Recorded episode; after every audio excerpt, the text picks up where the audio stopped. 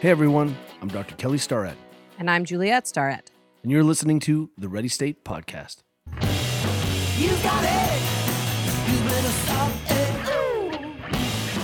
This episode of the Ready State podcast is brought to you by Element. Right now, we are in peak element season because they have brought back grapefruit element. Can we just say it again? Grapefruit Element. It is so tasty. It's particularly tasty. One of the things you know that I struggle with is drinking a lot of water. Yes. I usually am like thirsty. Let's have a coffee. Left to your own devices, you would drink no water. Oftentimes during our training in the session in the morning when I'm on the bike, I'm just sipping coffee as I warm up, like a big. But it's an americano, so it's And fine, then you right? tell yourself there's it's fine because there's some It's fine. water in there. It's that, fine. that it- water was used to make it. what I know about myself is that when I fill up a big bottle all day, so I have a 48 ounce bottle and I fill that up and I put an element in there, I'm more likely to drink it. And at least I've got 48 ounces of water, less caffeine, less everything else down. So my life changes when I drink more water. It's incredible. We were all about adding the pinch of sea salt and some flavor to your water. When I chug this gigantic ball of water with element, I swear I'm more lucid. I recover better. I even Sleep better. stop it. Of course I do. But uh, the real magic, uh, my wattage goes up. I really feel like I can push out the watts. It's pretty amazing. Do not miss out grapefruit salt. It's so good. We literally drink at least one every day.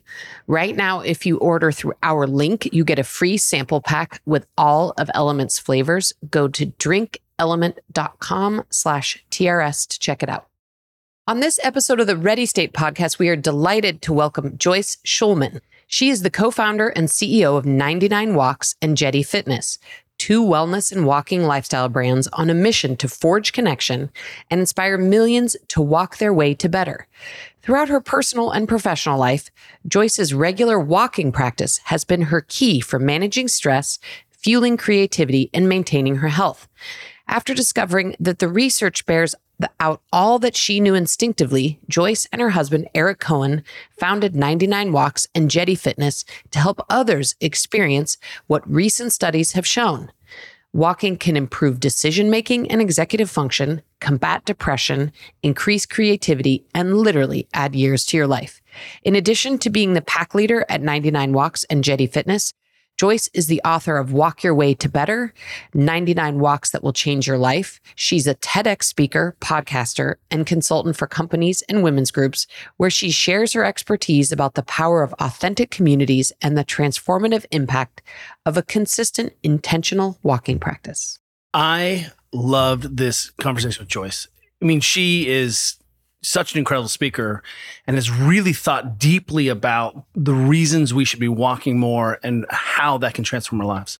It's also fun at this time of our lives as we are going around promoting and talking about Built to Move, where one of the chapters in Vital Signs is walking more.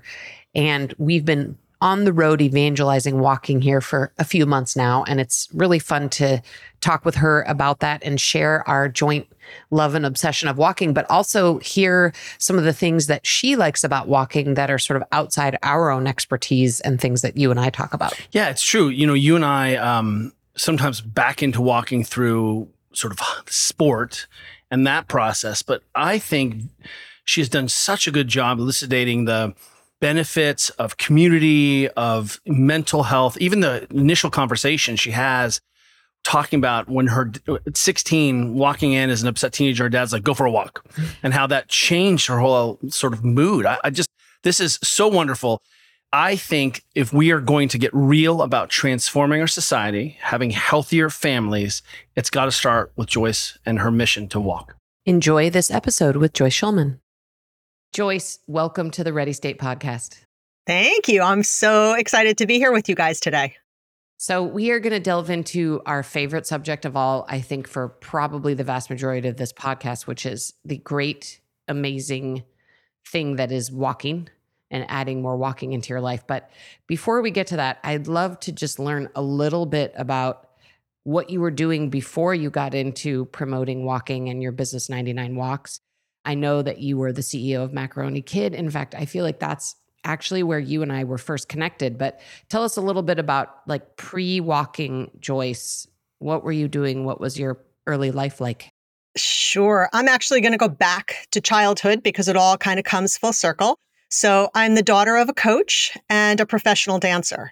So movement and the connection between mind, movement, and body has always been something that I've known from the time I was a child. And we can sort of talk a little bit more about that, but always intrinsic to everything I did. Like you, I went to law school and I practiced law for about a dozen years. And honestly, there were things about it that I loved. But I woke up one day and realized that as a litigator, my job was to fight other people's battles for a living. And that's exhausting. True fact. I relate to that. Yeah. Uh, so I quit my job. My husband quit his job. Uh, also, somebody who has a background in fitness and uh, competitive ski racer and all the things, but he was working in marketing in New York. We quit our job, sold our apartment, and moved to the east end of Long Island, as we were talking about earlier, and started on an entrepreneurial journey that's now lasted 25 years. So, founded and exited two media companies, most recently Macaroni Kid, which was a digital media company, still in business today, and launched 99 Walks, which was the first of our two current businesses focused on the power of walking and ways to elevate your walking practice. And that sort of brings you to today. Okay, I love it. Before we get into all things walking, tell us a little bit about what Macaroni Kid is and the backstory there. Because again, I think that's actually how you and I were first connected, you know, in something like 2015. Yeah. So Macaroni Kid publishes hyper-local, community-focused e-newsletters and websites featuring everything happening for kids and families. When we exited the company in 2020, Macaroni Kid was in about 550 communities across the US and Canada. And honestly, I have no idea what their reach is at the moment. That's a perfect segue into this world of 99 walks and walking as community salve for lack of a better phrase. Um, you know, Macaroni Kid is hyper local, which means really is about the community, the neighborhood, and trying to serve and connect people in those locales. Is that a still a resonance that kind of carries over with this idea of walking to create better society? So I believe so much in the power of walking together. Uh, I actually had the honor to take the TED stage uh, to talk about the power of walking together. And when we first conceived of 99 Walks, it was around how do we connect people in person to walk together? And then it was the pandemic. And then it was, okay, wait, how do we connect people in the virtual world to walk together? And uh, we've been exploring both of those things uh, for the past four years. So, 99 Walks is a social fitness app focused on women wellness and walking. And we encourage people to connect and walk together in whatever form that takes. Two questions here. How did you come to fall in love with walking and decide you wanted to make a professional go of it? And what's the story with the name 99 Walks? What's the backstory?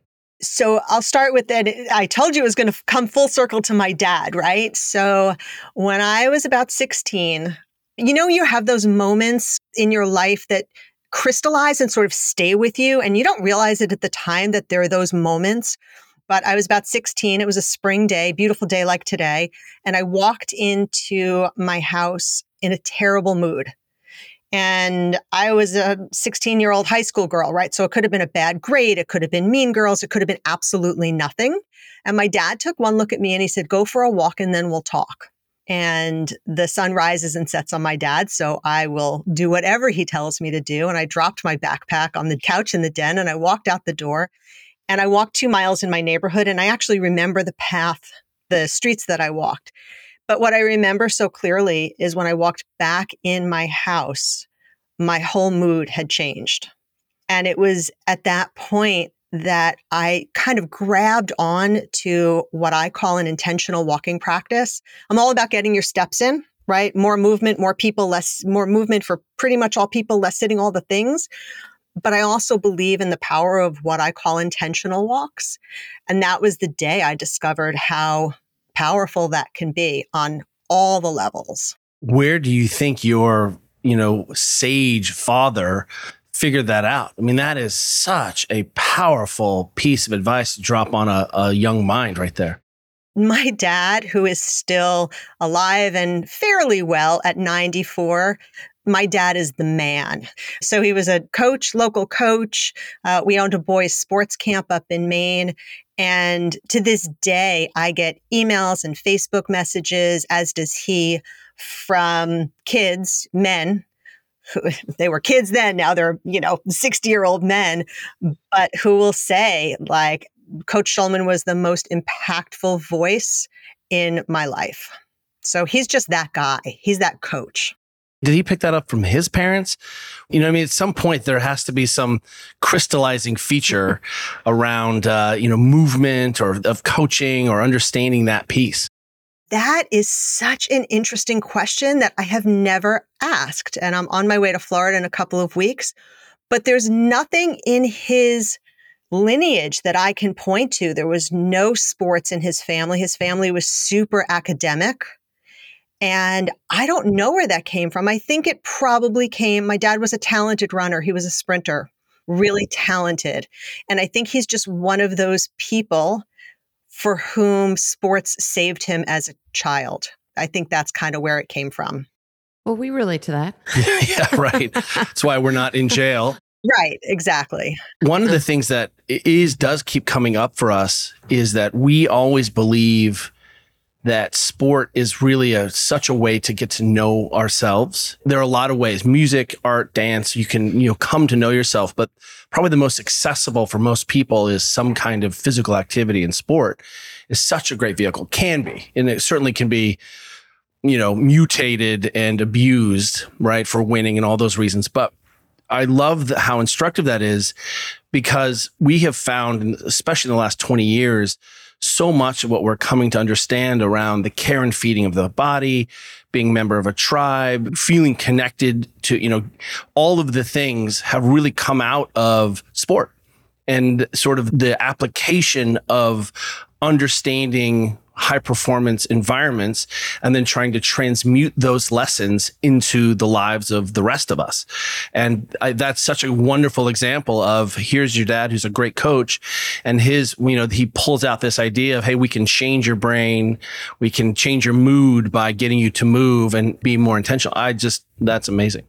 Yeah, he's a special guy. And, uh, you know, uh, Eric, my husband and I, we have a kind of an ongoing conversation that you two probably have as well, which is I just consider it such a gift that I love to move. And it's hard for me to understand people who don't have that. And I sort of feel for them, right? Because it's easy to say, move your body when you know how good that feels, or at least in the alternative, when you know how crappy it feels when you don't move. But not everybody kind of got the memo early. Or yeah. has the intrinsic drive, I think, that we have. I think that's one of the things Kelly and I have talked a lot about is, you know, we both think we have an intrinsic drive to move because we always have done it and we know we feel good and we often wake up being like okay what am i going to do to train today how am i going to move my body but, you know, I do wonder is that learned as a kid? Is that intrinsic? Or is it, you know, the kids who get early into sports or some kind of movement practice learn, you know, like you did at 16, that there are so many other side benefits to movement beyond just the, you know, physical improvement, especially, you know, when it comes to mood and overall well being is that all is that something we all just learn because we happen to fall mm. into sports and movement practices as kids? And then we we you know in a way became addicted to that good feeling it gave us. And so we kept that practice going into our adult lives. Or is it really just you know certain people have an intrinsic drive to move and you know that's a, a lucky thing to have? I don't know. What do you think I think it's a combination, as all of these things are. It's fairly nuanced, but I also feel very strongly that the what I affectionately call the fitness industrial complex has done a terrible disservice to a lot of people by telling people in general and women in particular for the last many decades that fitness and wellness look a certain way and require a certain thing. And I applaud you guys because you are really up on that bandwagon now to really help as am I, right? To help disabuse people of that. All movement is good. Every mile matters. You don't have to do X, Y, or Z. So I do think that there is at least a cohort of people who have been turned off from physical activity. And rightfully so. Honestly, I think that that's that's very Yeah. reasonable. It's gross. Yeah. You know, the the gym is gross. The fitness, the fetishization of diet complex, the vanity of shaved abs. I mean, really, it is. It's horrifying. We were at a book talk. One of our friends, who is an avid hiker, big runner, she said, "Hey, I take umbrage to the fact that you don't call walking exercise." And I want to know the point that she was making is why do you not consider exercise? And we said it actually transcends exercise. It's such a vital component to being a human being. We want to put it in the same category as eating and breathing. like this is not optional for your body. If you want to exercise, that's cool. Do you feel the same way a little bit? Of course, there are benefits, and we can make walking uphill. And don't get me wrong, but I think she was a little bit confused of why we had made it such a primacy of a movement practice for the care and feeding of the of the human. Do you feel the same way? It's funny that you ask it that way because I refer to it, for me at least personally, and what it is that I'm advocating for as walking as a practice. And the whole bucket, if we're going to do that, like what the heck is exercise? let, let me let me tell you what it is. I have to do all this fake work to have muscles that I don't need in my real life. Is that like that's really if that's exercise, then right, that goes exactly to these messages we've been handing people. You know, people say to me, and I suspect you've heard this too, people will say to me, I hate exercise, right? Have you ever heard someone say that? oh yeah. Yes. And my answer is always, well, have you tried everything? Because we have this vision, to your point, of what exercise is. It's in the gym, it's gross, it's vanity driven. Exercise is everything that's moving your body in an intentional way. And for the people who say, I hate exercise, do you like to dance? Do you like to garden? Do you like to swim? Do you like to walk your dog? Like the list is endless. Do you think that Yeah. it's the intentional part there that really ends up kind of being the component? And I haven't really ever thought about that, but that I'm moving my body with intention. That is the maybe the definition of exercise. there's a roundabout way to say I don't have an answer to that. I was recently interviewed. One of the questions was Is incidental movement sufficient? Like things like fidgeting and cooking dinner, and it, would that be what you'd count as incidental movement? Yeah, this whole idea of incidental movement, the movement that you get in the course of your ordinary day when it's not intentional, when you're not setting out to do. And my answer is, well, really, that depends. Do you sit in an office all day or are you a bricklayer? If you're a bricklayer, you might get enough physical activity incidental to the rest of your life. Right. That's a complicated question. I agree. well, it's, I think it, it's less complicated, but what you're seeing is if we come back to that industrial sport complex concept, right, where industrial fitness complex is what we've been selling this trillion dollar a year industry. Is it serving our communities? And then we can say, well, that piece doesn't seem to be working. And then we can say your incidental movement doesn't seem to be sufficient. How do I know? Well, you're not sleeping. All the biomarkers are trending in the wrong direction. So maybe there's a piece there, but you're absolutely right. We have to bring some consciousness and awareness to it. I think that's what's so great about this concept of 99 walks is it really sets a, a scaffolding off of which I can find my rationale and reasoning for moving through my environment and getting to know my community. And which is, you know, part of the reason why we're such fans of what you're doing is you're really putting people together and giving them reason to belong to each other. Yeah, absolutely. So I just wanted to go a little deeper into this idea of what exercise means and how vast it can be. You know, I think people often say, Hey, you guys are such great parents. Like, you know, what's the secret? And Kelly and I always like, Hey, the experiment is ongoing. Talk to us when our kids are 30. Like, we've made a thousand and one mistakes. But I think one of the things we were very intentional about doing is setting up this universe in our household where movement wasn't an option. Movement we basically said, look, in our family, you have to move your body. You need to move. But how you want to move your body is the sky is the limit. And we will support you experimenting with anything, whether it's dance or martial arts or formal sports or individual sports, you name it. Like we'll help, we'll sign you up, we'll support you doing whatever. So, you know, under that umbrella of movement's not an option in our family, but how you move is an option. And so, you know, we sort of approached our parenting is like one of our jobs is to help our kids explore and find out how they enjoy moving their bodies so that when they go off and be adults, they like to do that. I was just thinking about how Caroline broke her ankle mountain biking. She's like, no, biking's not for me. She'll never bike again. Yeah, yeah. We've made a lot of mistakes there. Anyway, uh, you know, I just I just wanted to get your take on that generally creating an environment that encourages movement for your family for your kids so i've got two kids my son's in college and he's always been pretty active perhaps he finds his own way he's into boxing he's into martial arts but he recently started walking with a friend in college especially during finals and they call it their mental health walks and he literally called me the other day and he was like, you know, I think there might be something to this walking thing. that is really funny. We actually were on Rich Roll podcast and talking with him in beforehand. And, you know, he's obviously been in the health and fitness space for a long time and is raising his kids and he has an adult son. And you know, mostly his adult son hasn't listened to anything he said about how to take care of his body. And but his son has become a huge fan of Andrew Andrew Huberman. And Rich is like, you know, he'll come home and say things to Rich that Huberman has said on his podcast. And Rich is like, I've been telling you that for 20 years. But you know, sometimes the expert is is the person next door, right? Person who lives a mile away. Yeah. Right. So I just wanted to dig a little more into this idea of intentional walking and especially have you you know, tell our listeners a little bit more about the data and the science and whatever is out there that really supports this idea that walking is so helpful for our mental health. Because, you know, Kelly and I are obviously focused more on the physical side when it comes to walking, but we are well aware of the massive mental health benefits. But could you talk a little bit more about that and what the research is saying and what we're learning as, you know, people focus more on this?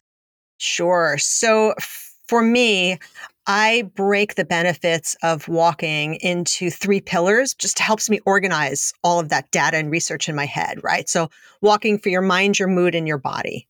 So, when you start talking about your mind, you start talking about brain health. So, we could just start there. So, there is research that shows, unfortunately, from about the age 50 on, maybe earlier, we lose gray matter of our brain our brains literally get smaller, particularly our hippocampus, which is just terrifying for some of us who are 50 plus. And what the research also shows is that a regular walking practice can actually add volume to your hippocampus, make your brain bigger and stronger. And that's one of the mechanisms by which they believe that walking helps to improve your memory, combat your or reduce your risk of dementia, Alzheimer's, and all kinds of other neurodegenerative kind of diseases. So talking just about the structure, your gray matter. The white matter, which is like the scaffolding of your brain, enables your brain to send messages from area to area. They've just really started to look at that, and walking helps to strengthen those connections and that scaffolding as well. So you're just sort of talking about the brain structure, super powerful, and then the research around how we think. And I know you guys talked a bit in the book about one of my favorite studies out of Stanford University that a walk, a single walk, can boost your creativity by up to 60%. And those benefits last for hours after your walk. So, going to a lot of what we were talking about earlier, I think we're in a culture where we think if we have a question, if we have a problem, what we need is one more Google search right? Just sit and keep Googling. When so often, right, what you need is to take your incredibly powerful brain out and give it the opportunity to work at its very best. So, executive function, resetting decision fatigue, creativity, all of those kinds of basic brain functions that we need, memory. So, brain, and then talking a little bit about mood the research is evolving and vast. And what researchers are trying to do these days is figure out the exact prescription, right? How far, how long, how much do you have to walk to have a positive impact on your mental health? And for me, it's a little bit of a fool's errand because everybody's different. And this idea of trying to figure out exactly what the prescription is seems like a lot. But the bottom line around that is that all of the research shows that walking is incredibly powerful to both reduce the symptoms of depression as well as to prevent depressive episodes. And I can talk anxiety, I can talk sleep. I mean, you know, you just queued me up to crawl up on my soapbox and talk about this. Like I could do this for an hour. So, this is why you're here, Joyce. Do it. Talk about it. Okay, you talk about the third pillar. We'll start at the end. So, research shows that a regular walking practice can add up to seven years to your life. Seven years. Seven years. Walking can reduce your incidence of a host of diseases diabetes, heart disease. Oh, I'd love to talk a little bit about the bus driver study. Yes, let's hear it. Tell us what it is. What's so interesting to me is if you go back not that far, you go back into the 1950s, what the doctors believed you needed if you had heart problems or you suffered from a heart attack is total rest. Have you guys ever dug into this research? It's so fascinating. Well, No, we tell us We more. know a little bit. Yeah, we have we have a thirty thousand foot view. and a little bit about how gnarly bed rest is for people. It's super gnarly. Like we're realizing now we have to get you up within 12 hours and going because you're going to kick out all your structural proteins and become very, very weak very quickly. So, as late as the 50s and beyond, if you had a heart attack, they put you to bed for four to six weeks. Bedpans, in some situations, some hospitals, they didn't let you feed yourself because they thought that motion might be too much effort. And the thinking was, How did human beings survive before two and a half million years? And we're like, nope, you can't bring your hand to your face anymore. oh my god. wow. yeah, not surprisingly, it didn't go well. So, in the 50s, they were seeing a rise in heart disease, no surprise, all over the world. And there was what is considered one of the first studies on this topic, which was done in London. So they compared the incidence of heart disease in two groups of men. The first were the bus drivers, and the second were the bus conductors. So picture the iconic London double decker buses. They used to have ticket takers. Right. So group number one, they're the drivers. They're sitting on their ass. Can I say ass on your podcast? They're sitting on their ass. You can. they're sitting on their ass driving the buses. Group two are the ticket conductor or the ticket collectors who are walking up and down and up and down the stairs. And that was the only real difference they could find between this very large cohort of men they were studying. And the conductors are either standing or walking on the bus for the whole day, right? They're not ever sitting or barely. Exactly. And no surprise to us, the conductors had dramatically lower incidence of heart disease and heart attack mm-hmm. and fatality from heart disease. And the researchers were like, huh, maybe there is something to this moving your body thing. Hey, Ready State listeners, if you like what you're hearing, please subscribe and leave a review on iTunes to help others find our show. This episode of the Ready State podcast is brought to you by Momentous, and we are delighted to share that they just launched their aminos, and we are fans. Essential aminos. I have been begging Momentous and the Momentous team to make essential aminos in a tasty form for a minute. And let me tell you why. One is we work with a lot of vegetarian and vegan athletes who sometimes have a hard time getting enough protein in and around exercise to protect their lean muscle mass. This solves the problem. Plus, you found that if you have a few aminos before you work out, in addition to some carbohydrate, that you actually feel like you train harder, work harder, feel better during your training. Yeah. One of the patterns sometimes for me is I don't want to get up three hours before, have a meal, and get started with the training. But I want to protect my lean muscle mass. So what I've been doing, I've been doing this for a long time with the essential aminos, is that I'll put some essential aminos in, and then right before I go, I know that my lean muscle mass is going to be covered. I'm not going to tear down my muscles to fuel. And then I f- drink some carbohydrate, drink some momentous fuel during the training ride, during the session. So I feel like I'm really covered in terms of But you haven't had to miss out on three hours of sleep to make oatmeal before you go. and I don't want to eat a whole bunch of oatmeal before I'm, you know, kicking ass, being awesome. So I find that the other benefit is that the aminos are tasty and I get a little extra water in my system before I go. Very, very palatable. This thing is a game changer for me before I train. We are huge fans of these aminos. You guys should check them out. Go to livemomentous.com slash TRS and use code TRS for 20% off your first purchase.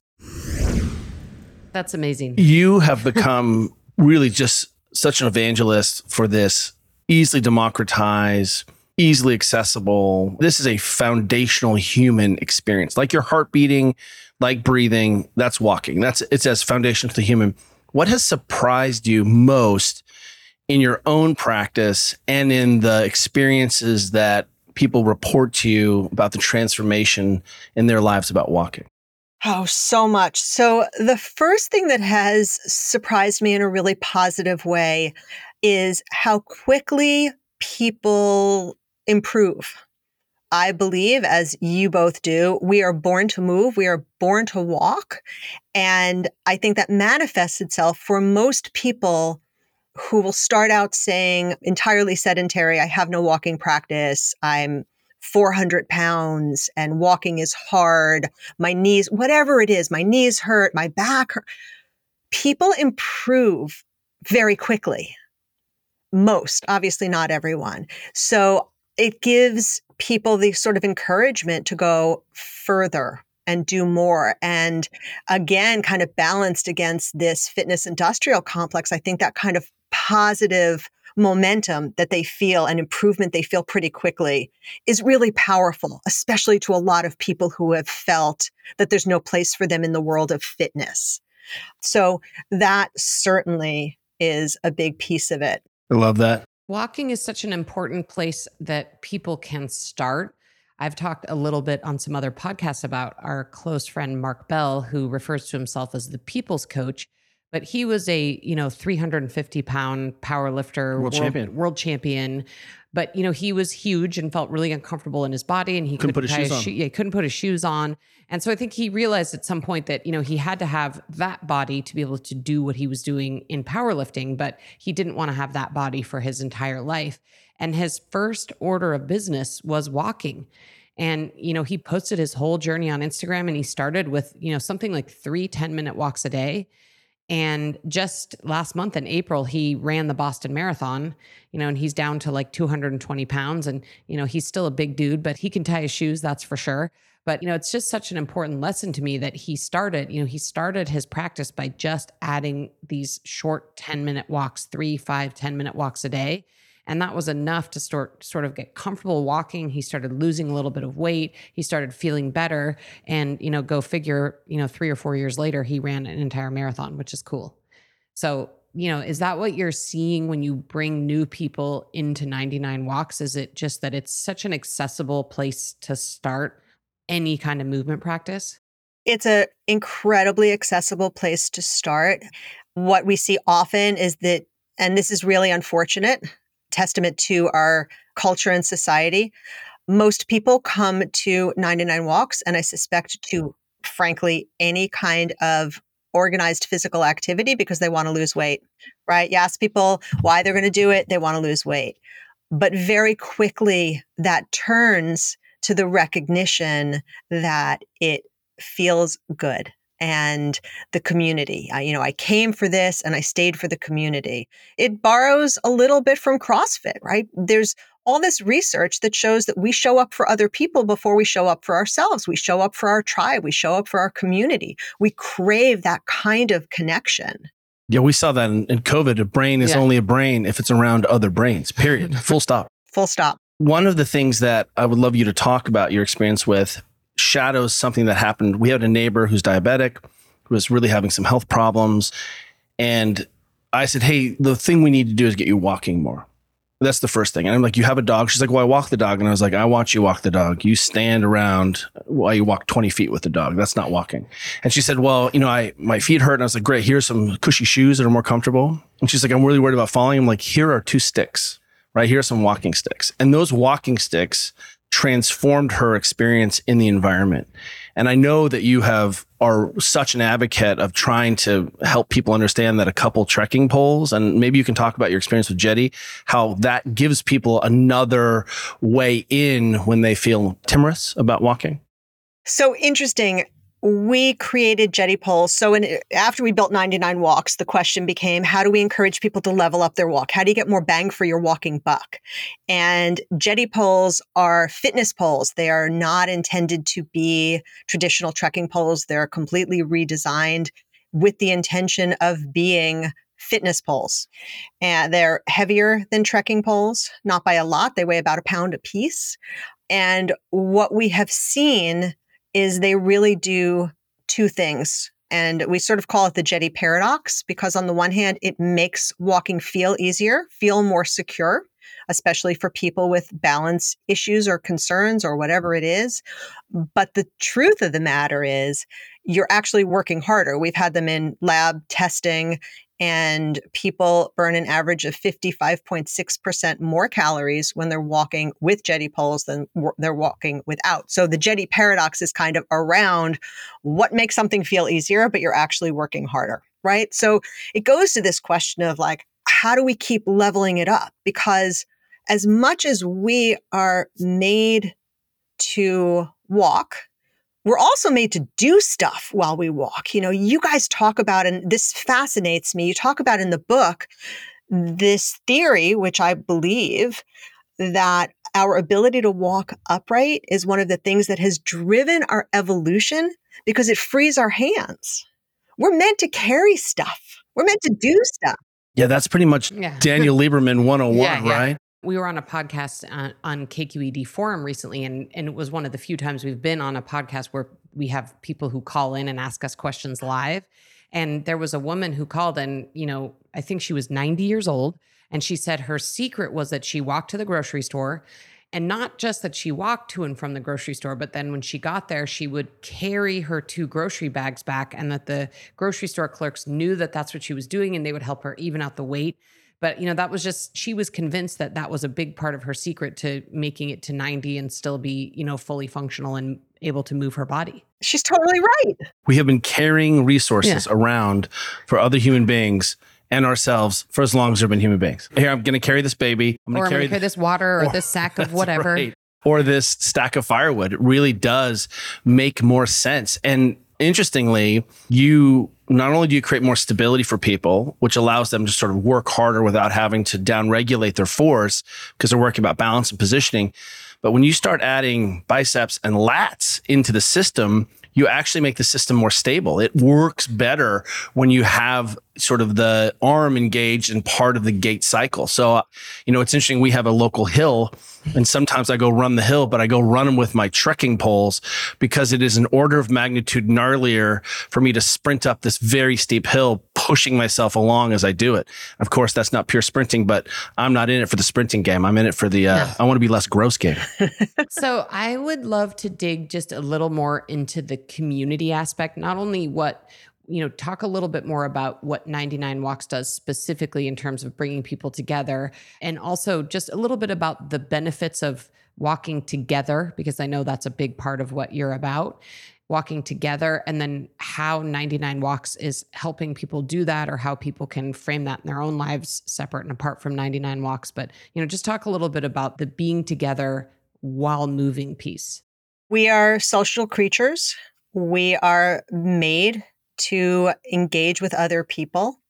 As I said, as you guys have experienced, we show up for other people. And anybody who's walked with somebody they really enjoy, whose company they enjoy, there is no question that time goes faster. I have one dear friend I walk with. We do four miles, and it honestly, like it goes by in a moment because whenever we walk together, we have a lot to catch up on. And there's science behind what happens when we walk together what's going on physiologically that's helping us connect in a deeper way. So, what we do is really try to facilitate that in a host of ways. Within our app, we have teams. So, we have people, members of 99 Walks, who have grouped together around a given topic. You know, some people like to talk about Disney and some people like to talk about books. Right. So, it's just finding that commonality. We just completed a series of what we call Lace Up and Go events. So we have local 99 Walks members or Jetti Fitness members who are just leading local walks, and we support in a variety of ways just to encourage them to do that. And honestly, a part of what we do is just advocate for the power of that. And there are so many, in a sense, it's really simple. In a sense, it's really complicated. It is a lot more comfortable when you meet somebody to say, let's take a walk together, let's meet for a walk, than it is to say, you know, come to my house for dinner. And as a culture, we just have to keep building those bridges and making those connections.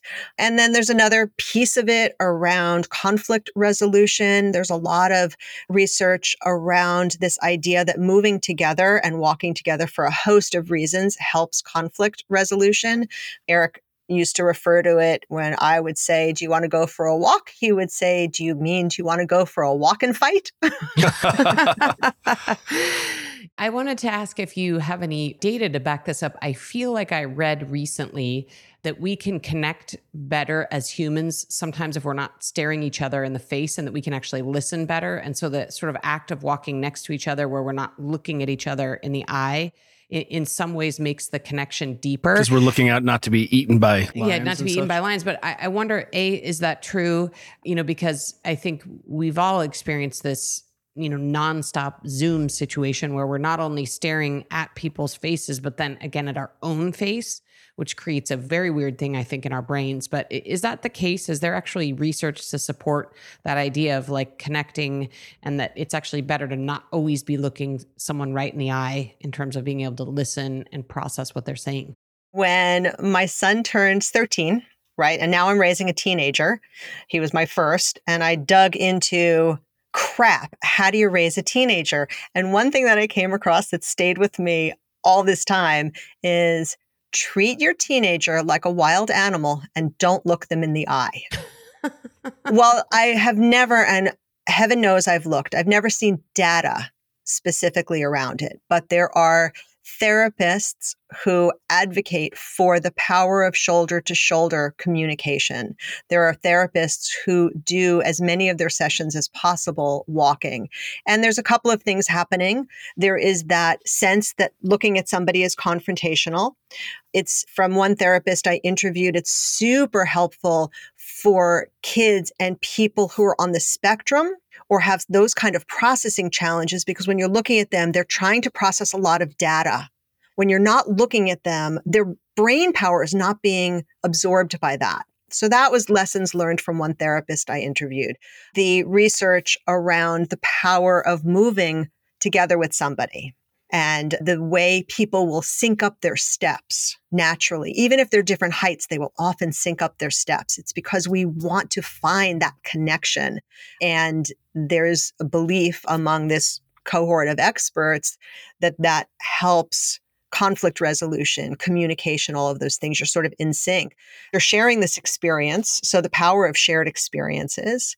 And then all the things that's happening. We didn't actually talk about hormones, right? So walking boosts your positive hormones, your endorphins, your serotonin, your dopamine, your cannabinoids and reduces cortisol levels, right? So you're putting yourself in the best possible situation for connection and communication, right? Your stress is lower, your positive hormones, your mood is better, distractions are less. We spend so much time distracted by our phones and devices. And I do think it's getting better because I think many of us are getting more mindful. But even so, you know, just having a phone sitting on a table gets people's backs up a little bit. Yeah, you know, we just had an interesting experience. We Kelly and I were on a meeting with one of our a Zoom meeting with one of our partners at a company called Momentous and you know, it was the classic, like, you know, tiled, everyone's on it. You know, there were quite a few people on the meeting, but a couple of the people on the meeting were actually outside walking during the meeting. And, you know, Kelly and I realized that we don't do that often enough. And so we vowed to take our staff meeting this week. It was actually on Monday. We vowed to all take it walking. Not everybody was walking, But one of the things that I experienced in that meeting was that even though I was outside, so I was having to kind of manage, like I was just walking around my neighborhood. So I was having to like manage walking around other people and sidewalks. And I was holding the phone so that I was, you know, uh, that my face was in the screen. I actually found that I was way more attentive and processed the meeting much more because when I'm in my office on Zoom, I think everybody does this. It's easy to be like, oh, there's a text, and I'm going to just move over here from Zoom onto my email and send a few emails because I'm not the one talking. And so I actually found that I was able to get so much more out of the meeting because I really listened to what everybody said. I was totally present and there were no other distractions. And I thought, man, you know, Kelly and I are like these walking people. And, you know, how is it that it was just last week that we did this and experienced the power of not being distracted. It's that environment where you take your environmental cues that we're on Zoom. So that this is technology. So I should sit down. And you know, the same way that the environment shapes us, you know, even if you're conscious of it, you you get shaped by it, whether you like it or not. yeah, I that's think really that's good. it. So I would love to hear. I know that you don't necessarily want to sort of like draw a line in the sand in terms of steps or step count. You know, as you know, in our book, we tried to give people a very wide ranging, we think is reasonable amount of steps to shoot for because our goal in the book was to create these objective measures. So we said, you know, eight to 12,000 steps. What is your take on steps? And then I'd love to hear how you approach walking and exercise in your own life? You know, are you going for one hour intentional walks? Are you fitting walking in on the periphery of other things you're doing? Does it Like, have tell- to be succinct and, and yeah, tell us a little bit about your actual, you know, Joyce daily walking practice. And and then also are you adding on formal exercise on top of that? I know that's two questions. Yeah. So when we first created 99 Walks, so the way the app works is you set your own monthly walking goal.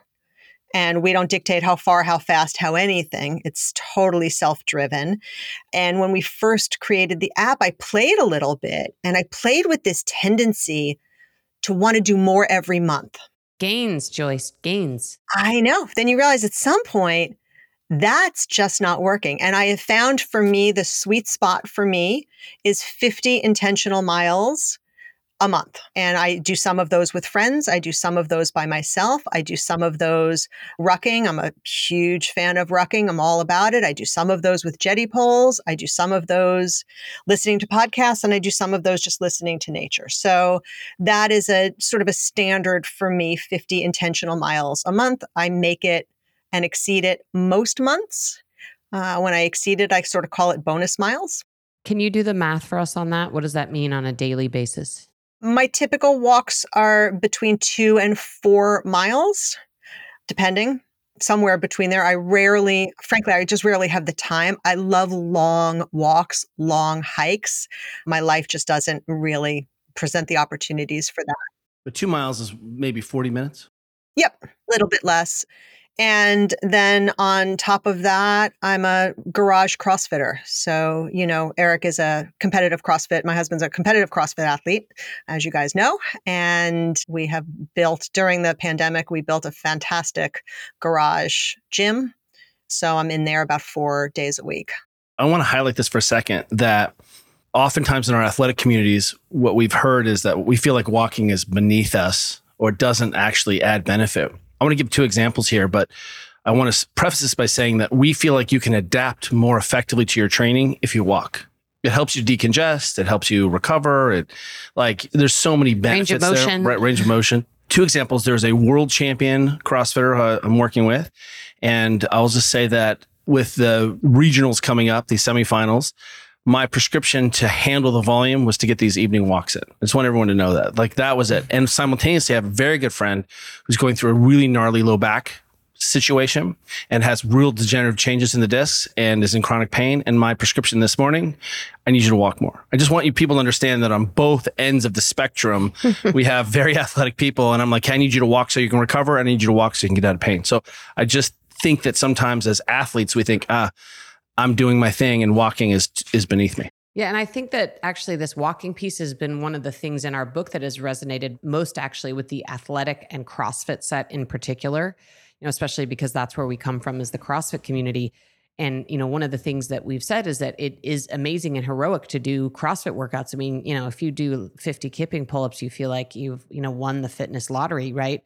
But what we see is in those communities in particular, people actually aren't getting that additional walking enough on the side. And losing all these other benefits, Yeah. as, you, as you're pointing out. I think it's not just about, hey, I've decongested my body. It's really that now Juliet and I have ditched our phones and we're walking after dinner and we're reconnecting and getting organized for the next day. I think I highly encourage everyone to explore this for themselves. Do not take the three of us, our word for it. This practice is transformational. Juliet has started saying recently, you know, I think there are two things that humans do together. They eat together and they move together. And everything else, I mean, is really just kind of, you know, superfluous. So tell us what you're looking forward to, what's next, and where can people find you, Joyce, in the internetosphere? Yeah. So, what's next is continuing to build the 99 Walks community, continuing to introduce products through Jetti Fitness that enable people to really level up their walking practice. You've got weight vests there and poles there for starters, right? Yep. So, not vests, actually, um, packs, because there are some differences, as you know, between wearing a weight vest versus putting the weight just balanced on your back, adjust your posture in a different kind of way, which is really interesting. Oh, yeah. We're fans of putting it on your back. Yep. So working there through some new things as well. And my book, which is another thing that we had connected about early on. My second book, it is Breaking My Spirit, but I swear I'm going to get it done. So I thought that was the title of the book, Breaking My Spirit. And I was like, oh, that's actually totally appropriate when you Yeah. Write a book. That's true. Volume Yeah. two. Yeah, yeah. It's I don't know what breaks your spirit more, the writing of the book or the marketing of the book. I mean, you Same, know, same. both can be spirit breaking, right? But yeah, congratulations. What is the name of your book also just so people know and can look out for it? currently named Why Walk, the transformative power of an intentional walking practice, but might change the name to if you knew this about walking, you'd get off the couch. and so where can people find you, join your community, learn more about what you're doing, buy your book and so forth? So, me personally, uh, you can find me on all the social channels at Joyce R. Shulman. Uh, I have a website, joyceshulman.com and 99walks.com and jettifitness.com. And again, all of the social channels there as well. we didn't get a chance to talk about the origin of 99 walks, but I just want to leave with this. There's a great idea that 99% of design is all hidden, good design, and that you only see the 1%. And I have no idea if this is even relevant, but 99% of the benefits that you're going to get from walking, you have no idea exist. You just need to go walk. The walking is the 1%. 99% of the benefits, you have no idea how rich that is. So I don't know if that's any anywhere there, but that's how I think about 99 walks. I love that. And before we let you go, I just want to give you a huge shout out for what you're doing. I do think, you know, you are one of the voices out there that is trying to fight against the fitness industrial complex and make movement and fitness and health accessible to a much broader audience. So thank you for that and thank you for your influence on us and support in better understanding all of the awesome benefits of walking. You know, we are of course out there evangelizing about it with you. So thank you for We're so For inspired inspiring by you, us. you all. Oh, well, thank you. And thank you for joining me up on the soapbox. It's a lot less lonely when there are other people with you. Noted. Noted. All right. Thanks, Joyce. Thanks, Joyce. Thanks for being with us. Thanks.